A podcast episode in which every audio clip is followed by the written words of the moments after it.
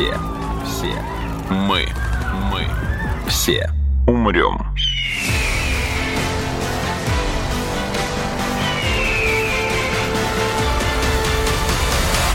Мы все умрем.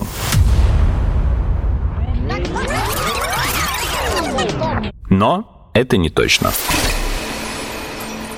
Здравствуйте. Это подкаст «Мы все умрем, но это не точно», где мы с научной точки зрения разбираем, что готовит Земле и людям обозримое будущее. Меня зовут Игорь Кривицкий, а напротив меня сидит Дмитрий Иванков, кандидат физико-математических наук, старший преподаватель, профессор Центра наук о жизни Сколковского института науки и технологий. Дмитрий, здравствуйте. Здравствуйте. Я напоминаю, что этот эпизод создан в рамках совместного научно-образовательного и развлекательного проекта РИА Новости из Колтеха под названием «Научная жара». В рамках научной жары к нам приходят молодые и успешные или уже состоявшиеся именитые ученые, рассказывают о последних веяниях и достижениях науки и техники в мире, доказывают и опровергают всякое. С Дмитрием я сегодня хотел бы поговорить о синтезе белков. Ну, то есть, казалось бы, так, навскидку мы не часто слышим вокруг себя это словосочетание, этот термин синтетический белок. А между тем, это важное направление, причем в разных отраслей промышленности, оно применяется и в пищевой индустрии. Например, искусственное молоко, не растительное, а искусственное молоко или искусственное мясо, то самое там, мясо из пробирки, вот эти искусственные бургеры, это синтетические белки. Естественно, он применяется в соседней область в фермерстве, например, когда синтезируют кормовой белок. Иногда это бывает менее затратно, чем выращивать полноценную кормовую базу для своего скота. Не в последнюю очередь, естественно, синтетические белки применяются в фарме. Например, вот это вы наверняка слышали, это искусственный инсулин. То есть это белок, который делают в лаборатории, чтобы спасать жизни людям, для которых инсулин жизненно необходим, то есть для людей с диабетом. И много-много другое. Это вот те топ-3, которые я вытащил из головы, которые кажутся на слуху и примеры, в которых наиболее понятно. Но вопрос, насколько это старая, насколько это развитая тема и куда она могла бы пойти в будущем. Начнем как бы по хронологии, насколько она старая. Вот, Дмитрий, я пока готовился к выпуску, самая новость, в которой говорится, что синтезирован первый белок, что ученые создали первый синтетический белок, она от 2004 года. То есть это было всего 17 лет назад, получается. Ну, в общем, да. Тут, конечно, нужно оговориться, что весь прогресс, он идет плавно, и что это не так, что ничего-ничего не было, а потом вдруг бац, и создали вот этот вот белок. Понятно, что все идет э, путем маленьких достижений, и, в принципе, если какой-то из аспектов этой работы убрать, то оказывается, что такое уже делали. То есть, если возвращаться к истории вопроса, то есть все шло нормальной, достаточно такой стандартной для науки дорогой. Это сначала кристаллизовали белковые структуры, потом смотрели, как они устроены, потом выводили закономерности, потом игрались параллельно с этими структурами, то есть вводили туда какую-нибудь мутацию, смотрели, как оно все изменится, будет кристаллизоваться, не будет кристаллизоваться, как изменится стабильность этого белка, будет он сворачиваться, не будет, или, может быть, что-нибудь с ним другое произойдет. Ну, то есть начинались реверсивные инженерии, разбирали будильник и смотрели, будет ли он идти без запасных деталей или с лишними именно деталями. Именно так, именно так. Потом перешли уже к пониманию и уже параллельно, ну, вот с этими, оно все, естественно, перекрывается, и параллельно начали смотреть. А вот теперь мы, наверное, достаточно понимаем, чтобы внести какие-то изменения, и мы можем рассчитывать на то, что эти изменения приведут к нужным нам эффектом. Ну, например, улучшить стабильность белка или, например, сделать так, чтобы вот этот белок, у которого была каталитическая активность вот такая, она стала немножечко шире. Или Что наоборот. такое каталитическая активность белка? Многие белки, они катализаторы реакций, которые происходят у нас в организме. Можно сказать, что подавляющее большинство, там больше 99,9% э, в организме всех реакций катализируется белками. Так что это одна из основных функций белков. На самом деле их там, кажется, 8 строительная функция, каталитическая функция. Ну, вот каталитическая – это одна из функций белков, которую он выполняет в организме. Она ускоряет или запускает, в принципе, какие-то другие химические ускоряет. реакции? Ускоряет. Ага. Протекание реакций, которые бы иначе длились бы очень долго. Угу. Соответственно, у нас есть каталитический центр у таких белков, и вот путем какого-то, может быть, изменения этого центра можно, например, сделать чтобы специфичность как-то изменилась, например. Специфичность? Например, катализатор э, какой-нибудь реакции, он узнает конкретно вот этот субстрат, и если мы чуть-чуть поиграемся с вот этим вот каталитическим центром, то тогда он станет узнавать, например, не только этот субстрат, но и близкий ему. Угу. Ну, например, или наоборот, сузит. То есть он узнавал, например, много субстратов, а мы можем путем изменений Можем или мы не можем, это мы дальше, Узнаем, дальше увидим, да. да. Наоборот, попросить его, чтобы он узнавал только вот один вот этот, а вот второй уже перестал узнавать. Угу. Ну, то есть сместим какой-то фокус его работы или расширим. Ну, именно так, да. Угу. И вот тот белок, который в 2004 году разработали ученые из медицинского института Ховарда Хьюза. Если я правильно понял, называется ТОР-7, да? Топ. Топ. А, да, точно, господи. Топ-7. Это был первый синтетический протеин, созданный с нуля изначально на компьютере.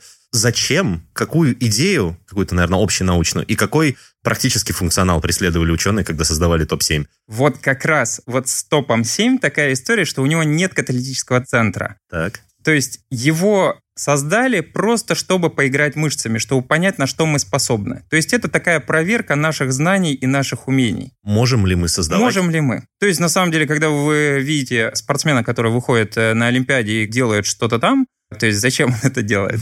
ну, просто показать, что люди так умеют, да, в принципе. Будете заниматься, тоже так сможете. Ага. Вот. Ну, один из взглядов на вот эти соревнования может быть такой. И понятно, что на переднем крае науки у нас идет именно это соображение. Вот, кстати, вот этот вот человек, в лаборатории которого было это сделано, это Дэвид Бейкер, он впереди планеты всей по, в области белкового дизайна, начиная там с 2000 года, наверное, можно так сказать. И все передовые вещи принадлежат вот его лаборатории. Позднее создали институт белкового дизайна там же. В общем, целый институт белкового дизайна. Это же здорово. И у него не только этот. Наверное, нужно кратенько обрисовать, в чем там было дело с этим топ-7. Да, да, желательно. Да, я начал с того, что плавненько были попытки еще до этого. Тут э, нельзя не упомянуть, что одна из успешных попыток создать синтетический белок была и у нас сделана в стране. В том числе за это дали государственную премию, вот коллективу авторов. Уже в России или еще в СССР? В 1999 году, но работы начались, конечно, кажется, еще в СССР. Можно проверить, но, в общем... Ну, вряд ли такие разработки длятся годами, как бы это... Длятся годами, да. Вот как раз там была поставлена задача, а давайте сделаем э, белок, у которого топология, ход белковой цепи такой, которого еще ни разу не видели. Соответственно, белок сделали, но он оказался не белком, а расплавленной глобулой. Это такая вещь, которая тут немножечко нужно отступить. Угу. Белок отличается, вот если мы просто аминокислоты соединим в каком-то порядке, то это получится случайная последовательность аминокислот, и если мы синтезируем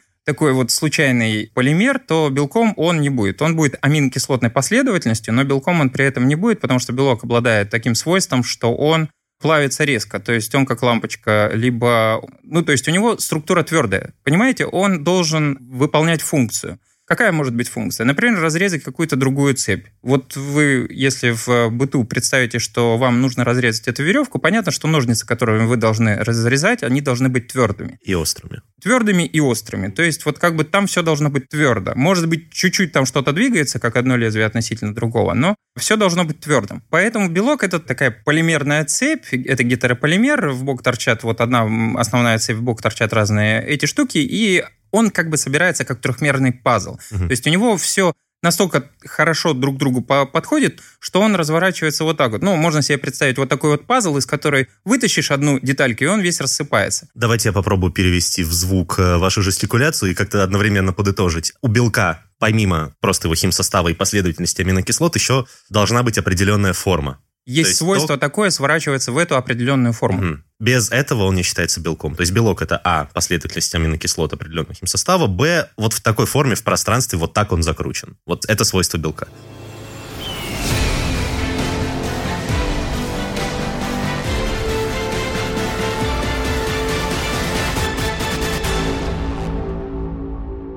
Окей, научились делать белок причем mm-hmm. полностью синтетический, никогда до этого такого не существовало в природе. Да. Окей, мы это можем. Значит... Что мы можем теперь с этим знанием, с этими навыками, с нашей возможностью так делать, собственно, делать? Простите за тавтологию.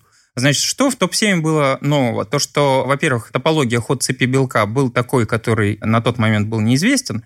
Кстати, надо проверить будет банк белковых структур. Обнаружили ли белки с такой топологией? Угу. Это я не подготовился, не, не проверил. Ну, ладно. Не беда. А, значит, кроме того, что топология у нас был абсолютно с нуля подобран аминокислотный состав, и расчет взаимодействия боковых цепей аминокислот в этом белке был произведен с такой точностью, что, ну, можно сказать, с атомарной точностью. В статье там это прямо так и говорится, что мы синтезировали белков. Белок с таким ходом цепи, который на этот момент в природе не обнаружен, и сделали последовательность, которая с атомарной точностью у нас. То есть, если сравнивать это, например, с плаванием, то до сих пор мы плавали, держась за стенку, да, а mm-hmm. вот, значит, взяли и чуть-чуть отплыли от берега и сказали, что мы плавать э, тоже умеем. Понял, классная аналогия. Так. Про топ-7, э, пожалуй, что все. После этого, кстати, еще пару таких еще более э, прикольных открытий. Так вот, топ-7 у него нет каталитического центра. Просто это мы сделали вот такой вот... То есть он может участвовать в качестве строительного блока, то есть выполнять, например, строительную функцию, если надо.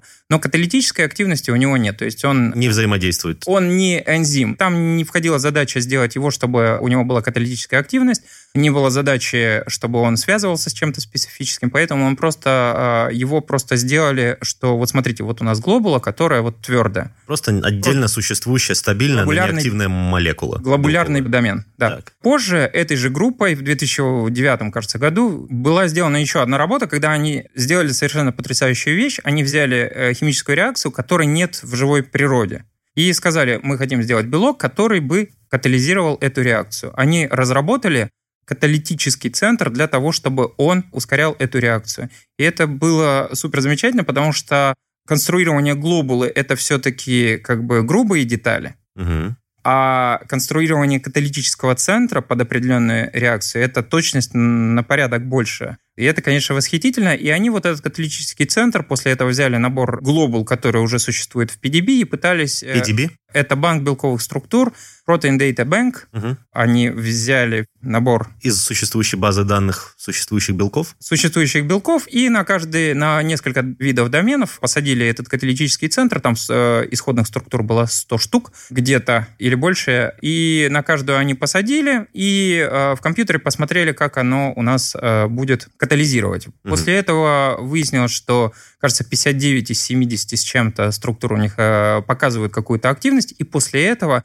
экспериментальным методом догнали эффективность этого белка до потрясающих значений. А в 2019 году они же сделали такую систему, где можно с помощью добавления внешней молекулы, а вот внешнее, наличие внешней молекулы, оно переключает белок из одного состояния в другое, он немножко под, открывает свою одну часть, каталитическая активность, которая пришита к внутренней этой части, она становится наружу, Доступно. И вследствие этого включается вот эта каталитическая активность. Это совершенно потрясающе. Это случилось в 2019 году. Ну, то есть это совсем недавно. Это совсем недавно, да. да. Что можно резюмировать? Если кто хочет смотреть за э, последними новостями в э, белковом дизайне, то, пожалуйста, смотрите сайт Института белкового дизайна, который в штате Вашингтон в США, группа Дэвида Бейкера, Институт Дэвида Бейкера, а, который впереди планеты всей в белковом дизайне. Угу. Но это же не уникальная для них технология, теперь, по крайней мере. То есть научное сообщество, насколько я понял, все-таки глобально, международно и обменивается опытом. И это не закрыто, это не патент. Это технология, доступная, в принципе, теперь любой соответственно оборудованной лаборатории, так? Соответствующая оборудованной. Да, мало того, что лаборатория, любой человек, в принципе, может взять, скачать вот эту вот программу и на себе, себе на компьютере поставить ее, и, в общем, Даже там так. развлекаться. Да. Смотрите, то есть э, это они делают с пакетом программ, которые создали у себя в лаборатории, значит, это Розетта называется, разные ее подвиды, которые специально сделаны для там, для одной задачи, для другой задачи. Так. И, значит, всю жизнь эту розету можно было скачать. Более того, насколько я понимаю, у нее свободный исходный код. Я думаю, что я не ошибаюсь, поскольку на самом деле ее вот прогресс, он в частности обусловлен тем, что вот всякие ученики Дэвида Бейкера, а также энтузиасты, они брали вот этот вот код и к нему дописывают какие-то части. Так что вот сейчас это все замечательно. И вот в этих работах они утверждают, что ну, они утверждают, мы им верим, естественно, что они все это сделали вот этой вот программой.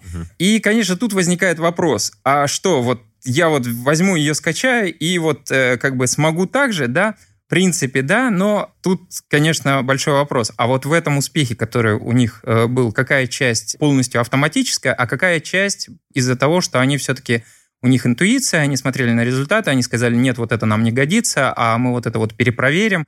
И вот сколько труда было вот положено на вот это, сколько времени было проведено вот в таких вот вычислениях, это все тоже играет роль. У меня скорее другой вопрос. Вот скачал я эту программу, ну, допустим, я даже в ней разобрался. Допустим, я даже вроде смоделировал какой-то белок, Но это, дай бог, половина дела. То есть дальше как мне произвести этот белок, как мне сделать так, чтобы вот у меня стояла пробирка, в которой вот этого белка было вот сколько-то. Ну, дальше без эксперимента, конечно, никак. О, да. И, э, ну, мы сейчас перейдем к биосинтезу белка, угу. немножечко поговорим про него. А заканчивая про вот эту вот программу, я хочу сказать, что э, Дэвид Бейкер и его коллектив, они в качестве то ли рекламной штуки, то ли просто популяризации, то ли чего-то еще, они сделали такую программу, в которой можно изучать сворачивание белка и сворачивать белки в компьютере в виде игрушки. Игрушка называется Folded.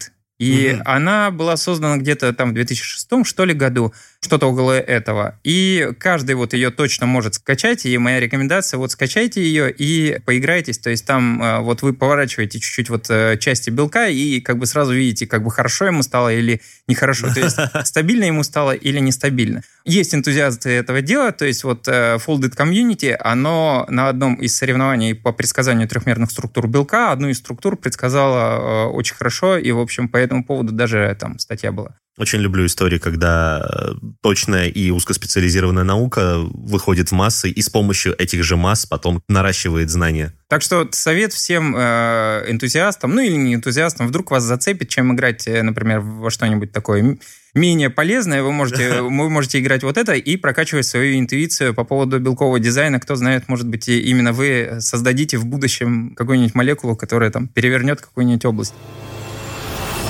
мы все умрем.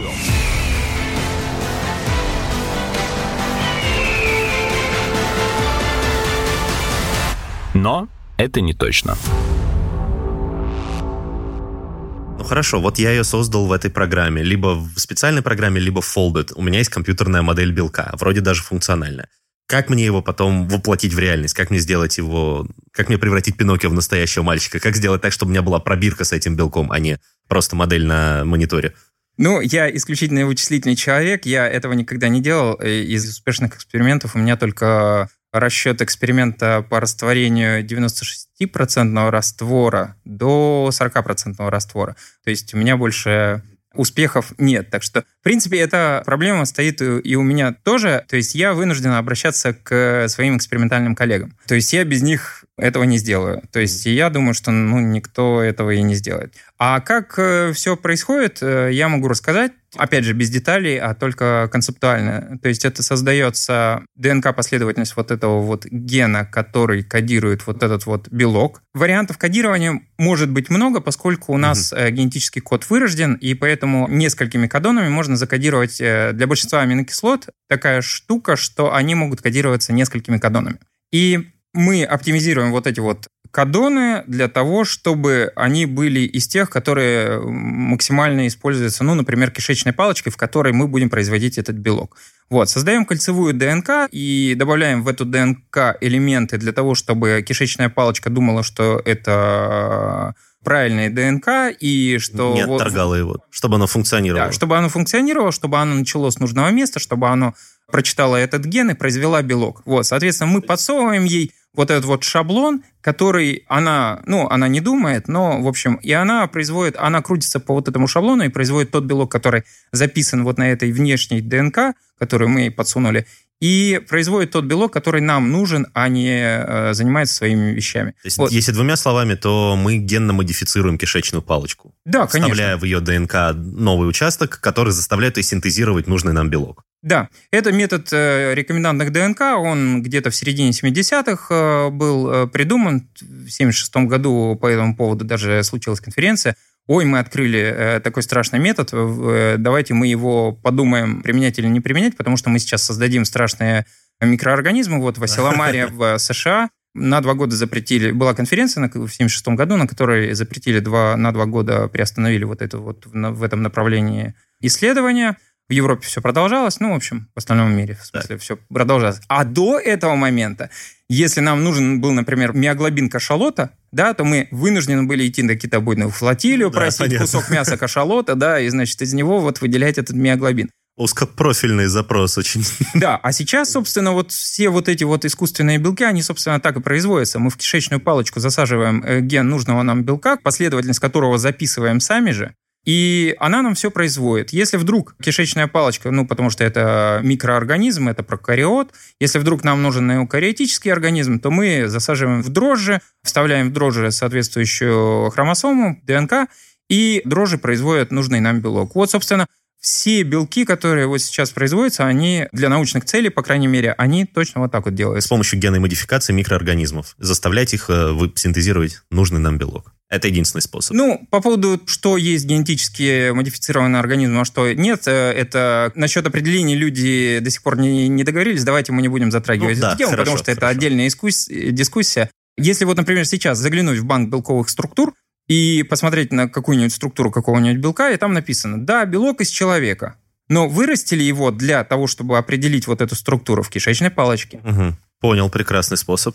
Что насчет тех случаев, когда синтезируемые белки не имеют каких-то природных аналогов? Я, например, прочитал не так давно, ну, буквально, ладно, буквально вчера, пока готовился к этому эпизоду, о том, что ученые синтезировали в том числе ну, не просто новый белок, а новые виды аминокислот, из которых строятся эти белки. Например, на фторе, потому что в природе фторовых э, аминокислот, если я правильно понял, не существует, а тут вдруг. Замечательный вопрос, замечательный вопрос. Это отдельное новое направление, то есть люди развлекаются как хотят, как могут, в общем, и это замечательно в науке, что можно вот так вот развлекаться. Сразу оговорю, что я не мониторю эту тему, я не специалист, но я вот, э, да, подтверждаю, что люди делают дополнительные аминокислоты, то есть не те 20 аминокислот, которыми ограничивается эволюция и, и природа, а новые аминокислоты. Также ученые могут менять э, генетический код, например, что вот к этому кодону сейчас, э, ну, понятно, что это неизбежно в рамках этого исследования, что мы берем и должны приписать вот эту новую аминокислоту какому-то кодону. И мы, соответственно, делаем такой же дизайн соответствующих элементов. Ну, наверняка там ТРНК придется поменять и что-то еще. Но я сразу скажу, что я вот не следил за этим, поэтому, поэтому не могу прокомментировать.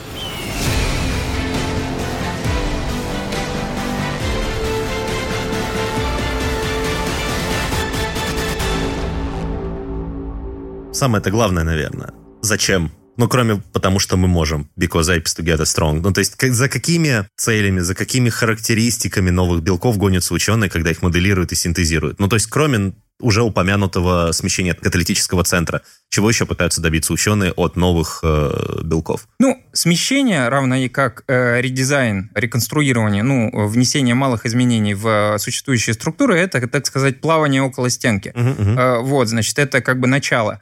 А вот эти вот результаты, начиная с топ-7 вот Дэвида Бейкера, это уже как бы плавание такое в свободном. Ну и понятно, что есть э, много других лабораторий, которые в ту же сторону. То есть все не ограничивается Дэвидом Бейкером, естественно. Угу. И Понятно, что все это делается для каких-то, в том числе, ну, во-первых, то, что мы можем, это, во-первых, круто, потому что мы можем не просто ради того, что мы можем, а потому что мы можем это применить для чего-нибудь полезного. И вот мы переходим к тому, что полезно. Да? Угу. Неоднократно встречал то, что вот рынок вот этот вот биотехнологий, создания белков э, оценивается там в 170 миллиардов долларов, кажется, если я ничего не ошибаюсь. Ну, в общем, какие-то там... Я вот это число вот э, регулярно вижу. Угу. Меня прикладная сторона интересует, наверное, пока во вторую очередь, но можно сказать, что куда мы движемся. Ну, во-первых, лекарства терапия, лекарства. То есть, если заглянуть в будущее, то вот мы сейчас просто принимаем вот какие-то лекарства, например, просто таблетку, в которой компонент это маленькое химическое что-нибудь, да? Угу. Соответственно, на основе белков, я думаю, что будут созданы не просто молекулы, которые вот э, заходят в организм и с чем-то связывают и, и что-то там меняют, как инсулин, который вот вы привели в угу. примере, а будут целые машины скорой помощи, которые вот мы будем проглатывать, и там будет уже целый набор э, белковых молекул, которые будут, если сравнить это, то это будет десант, который будет высаживаться, приезжать в какую-то клетку, оценивать обстановку и в зависимости от концентрации того или иного э, компонента там действовать так или иначе. В общем-то, собственно, вот последняя работа вот это 2019 года про регулируемый в зависимости от концентрации молекулы регулируемое действие вот этого вот белка, это, собственно, оно все про это. То есть это делается для медицины, для того, чтобы создавать какие-то молекулярные машины, которые будут нас лечить в зависимости от от конкретной ситуации, mm-hmm. в конкретной клетке, в конкретном органе. А вопрос вот для медицинских же, например, целей. Вот я прочитал о том, что создан был буквально недавно гиперстабильный белок, который денатурирует, ну то есть там разлагается или раскладывается при очень высоких температурах, выше 100 градусов, даже там, если я не ошибаюсь, э, выше 120. Да, 122 вот я нашел. Этот белок мог бы быть использован в медицине, например, э, ну, для того, чтобы создать искусственную кожу, например человеку, который, ну, ожоговому пациенту или человеку, который даже, наверное, не, не то, что для помощи, а для биомодификации, по сути. То есть человек хочет идти в пожарники, например, ему да. бац, пересаживают искусственную кожу из белка, который э, очень термоустойчивый. Ну, такое вот визионерство могу ну, себе позволить. Если пофантазировать, то, конечно, этот белок, он найдет свое применение или такие же сверхстабильные белки. Про кожу я, наверное, сказать ничего не могу. Я, ну, в смысле, кроме того, что она состоит из, клеток, да, и что там все должно быть, в принципе, э, термоустойчивое, да. Пофантазировать, понятно, что оно как-то туда придет. Но mm-hmm. как именно, я, я бы не хотел вот э, фантазировать про детали, потому что... Да, потому что вот... А по поводу термостабилизации всяких белков и просто стабилизации, это, конечно, очень большая тема. И спасибо, что напомнили. Она как раз у меня из головы вылетела, несмотря на то, что вот часть нашей работы вот в моей лаборатории, она посвящена как раз этому. Значит, смотрите, один из примеров – это у нас есть белки, которые э, расщепляют органические загрязнения на одежде, и их добавляют, например, в стиральные порошки. Так. И, собственно, из-за этого вот есть рекомендация про, вот у нас есть биодобавки, там, значит, умная молекула, которая распознает вот это вот все про это. И рекомендация какая? Стирать при 30 градусах. Почему? Потому что дальше у нас белок может, например, начать денатурировать, рас... денатурировать и переставать работать как следствие. Понятно, что нужно стабилизировать такие... Ну, естественно, эта работа ведется, и более того, наверняка уже не 30 градусов, а, а что-то там больше. Надо просто посмотреть текущее состояние этого направления. И мы хотим, например, вот этот вот белок, может быть, если ему прицепить вот эту вот липазную активность, например, вот этому гиперстабильному белку, то, может быть, можно даже кипятить одежду, и при этом белок будет продолжать выполнять, расщеплять вот эти вот органические загрязнения на одежде во время стирки. При более высоких температурах. Например. Ага. Или, например, что еще хочется сделать? Кислотная например, устойчивость может быть или щелочная устойчивость, чтобы белок не денатурировал под воздействием среды. Например. Прекрасный пример вы привели. Или, например, может быть, нам нужно для лабораторной работы фермент, который, опять же, должен работать при высокой температуре. Ну, например, э, полимеразная цепная реакция, она у нас работает там, при... Нужно нагреть там до 95, охладить до скольки-то там 70. Я не помню, к сожалению, боюсь ошибиться, поэтому не буду говорить чисел. Угу. А фермент должен при этом работать. Но это все уже сделано, то есть найден такой фермент, насколько я... Если я не ошибаюсь, найден такой фермент, который вот эти температуры выдерживает. Угу. Ну и от себя добавлю, что на самом деле это все круто, но это, а, взгляд далеко в будущее, б, такой несколько альтруистичный, мне кажется. Рынок не гонится за альтруизмом, и рынок работает в короткие временные промежутки. Поэтому то, на что сегодня, скажем, например, э, ориентируется рынок, когда говорит про синтез белка, это на самом деле это закольцовываю, то, с чего я начал. Это в основном цена, то есть чтобы искусственно выращенный белок был дешевле его естественного прообраза, Постепенно вот то же самое искусственное мясо к этому идет. Оно, конечно, все еще стоит там, несколько сотен долларов за килограмм, но раньше это стоило намного дороже. И вот недавно буквально открылась например, своя фабрика по производству искусственного мяса в Израиле. И если таких фабрик будет открываться много, а процесс будет изучать дальше, то в какой-то момент рыночная стоимость синтетического мяса упадет ниже стоимости мяса настоящего, а это заодно решит Например, еще ряд экологических и этических проблем, а в местами даже теологических, если говорить про тот же Израиль, например. Также, насколько я понял, если говорить про те же самые белки, которые употребляют в пищу, ну или в принципе внутрь, то могут стараться добиться того, чтобы их энергетическая ценность была выше, чем у их естественного аналога. Хороший пример – спортивные протеины. То есть искусственные спортивные протеины, сделанные именно из синтетических белков, могут быть более питательны и более там, полезны, чем их предшественники. И, кстати, это же можно сместить немножко фокус и сделать из этого, например, не спортивное питание, а уменьшить или сделать более питательными рационы для людей, которые оказываются в экстремальных условиях часто и у которых нет доступа к регулярным поставкам новой еды. В общем, применений на самом деле море огромное, я бы сказал, океан, и чем дальше мы движемся в этом направлении, тем э, больше возможностей нам открывается. Да, я бы тут э, дополнил, что на самом деле нужно понимать все-таки различия между, например, мы сделали, сконструировали новый белок, который катализирует то, что раньше не, не было таких белков, которые катализируют. Это как бы вот такая штука, это предмет искусства.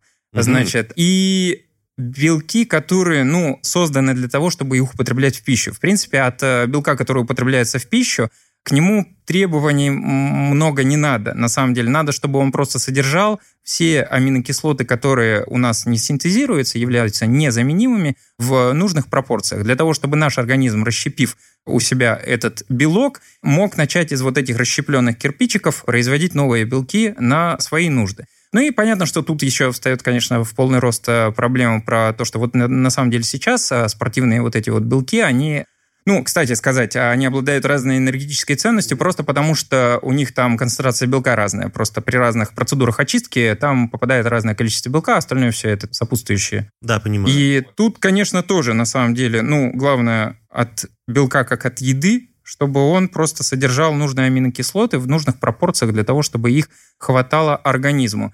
Тут, конечно, в полный рост встает э, проблема со спортивными белками, потому что люди, наверное, все-таки не готовы пока доверять промышленности настолько, чтобы употреблять белки, которые сделаны неестественным путем. На, на данный момент оно делается все из коровьего молока, угу. насколько я знаю. Вот так вот. Ну, справедливо. Мы еще к ГМО не все привыкли, а тут про синтетический белок я говорю. Да, это я тоже забегаю вперед и тоже смотрю куда-то в общечеловеческое, а не в точечное, рыночное и ближайшее. Но все равно я очень рад этой открывшейся мне картине перспективы. И большое вам за это, Дмитрий, спасибо, что пришли сегодня и просветили меня, и, надеюсь, наших слушателей, и мне было очень интересно. Да, мне тоже было очень радостно поделиться вот тем, что я знаю. Я знаю далеко не все, так что смотрите, читайте статьи. И играйте в Folded. Играйте в Folded. Это был подкаст «Мы все умрем, но это не точно».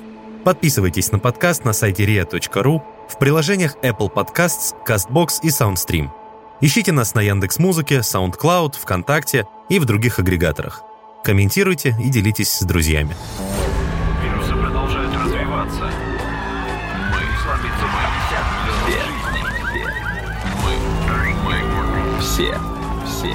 Мы. Мы. Все. Умрем.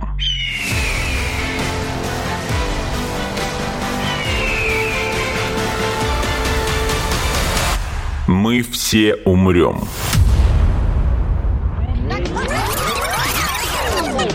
Но это не точно.